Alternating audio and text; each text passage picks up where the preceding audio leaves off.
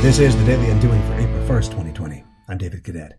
In a normal year, under normal circumstances, today would be a day of levity. And while there may still be some pranksters seeking out ways of constructively releasing a little air from the overinflated balloon of anxiety built up from all of this, we can safely assume April Fool's Day gags will be dialed down a notch.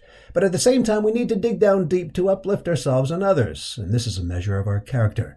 This week, on our other podcast, Background Noise, we feature two local entrepreneurs who had just released a new product as the world was spinning out of control.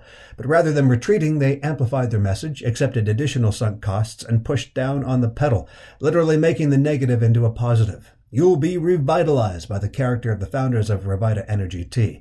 You could say they refused to cave, but their story is more about sacrifice proving your acts of goodwill to others are good for you too. Today, on the Daily Undoing.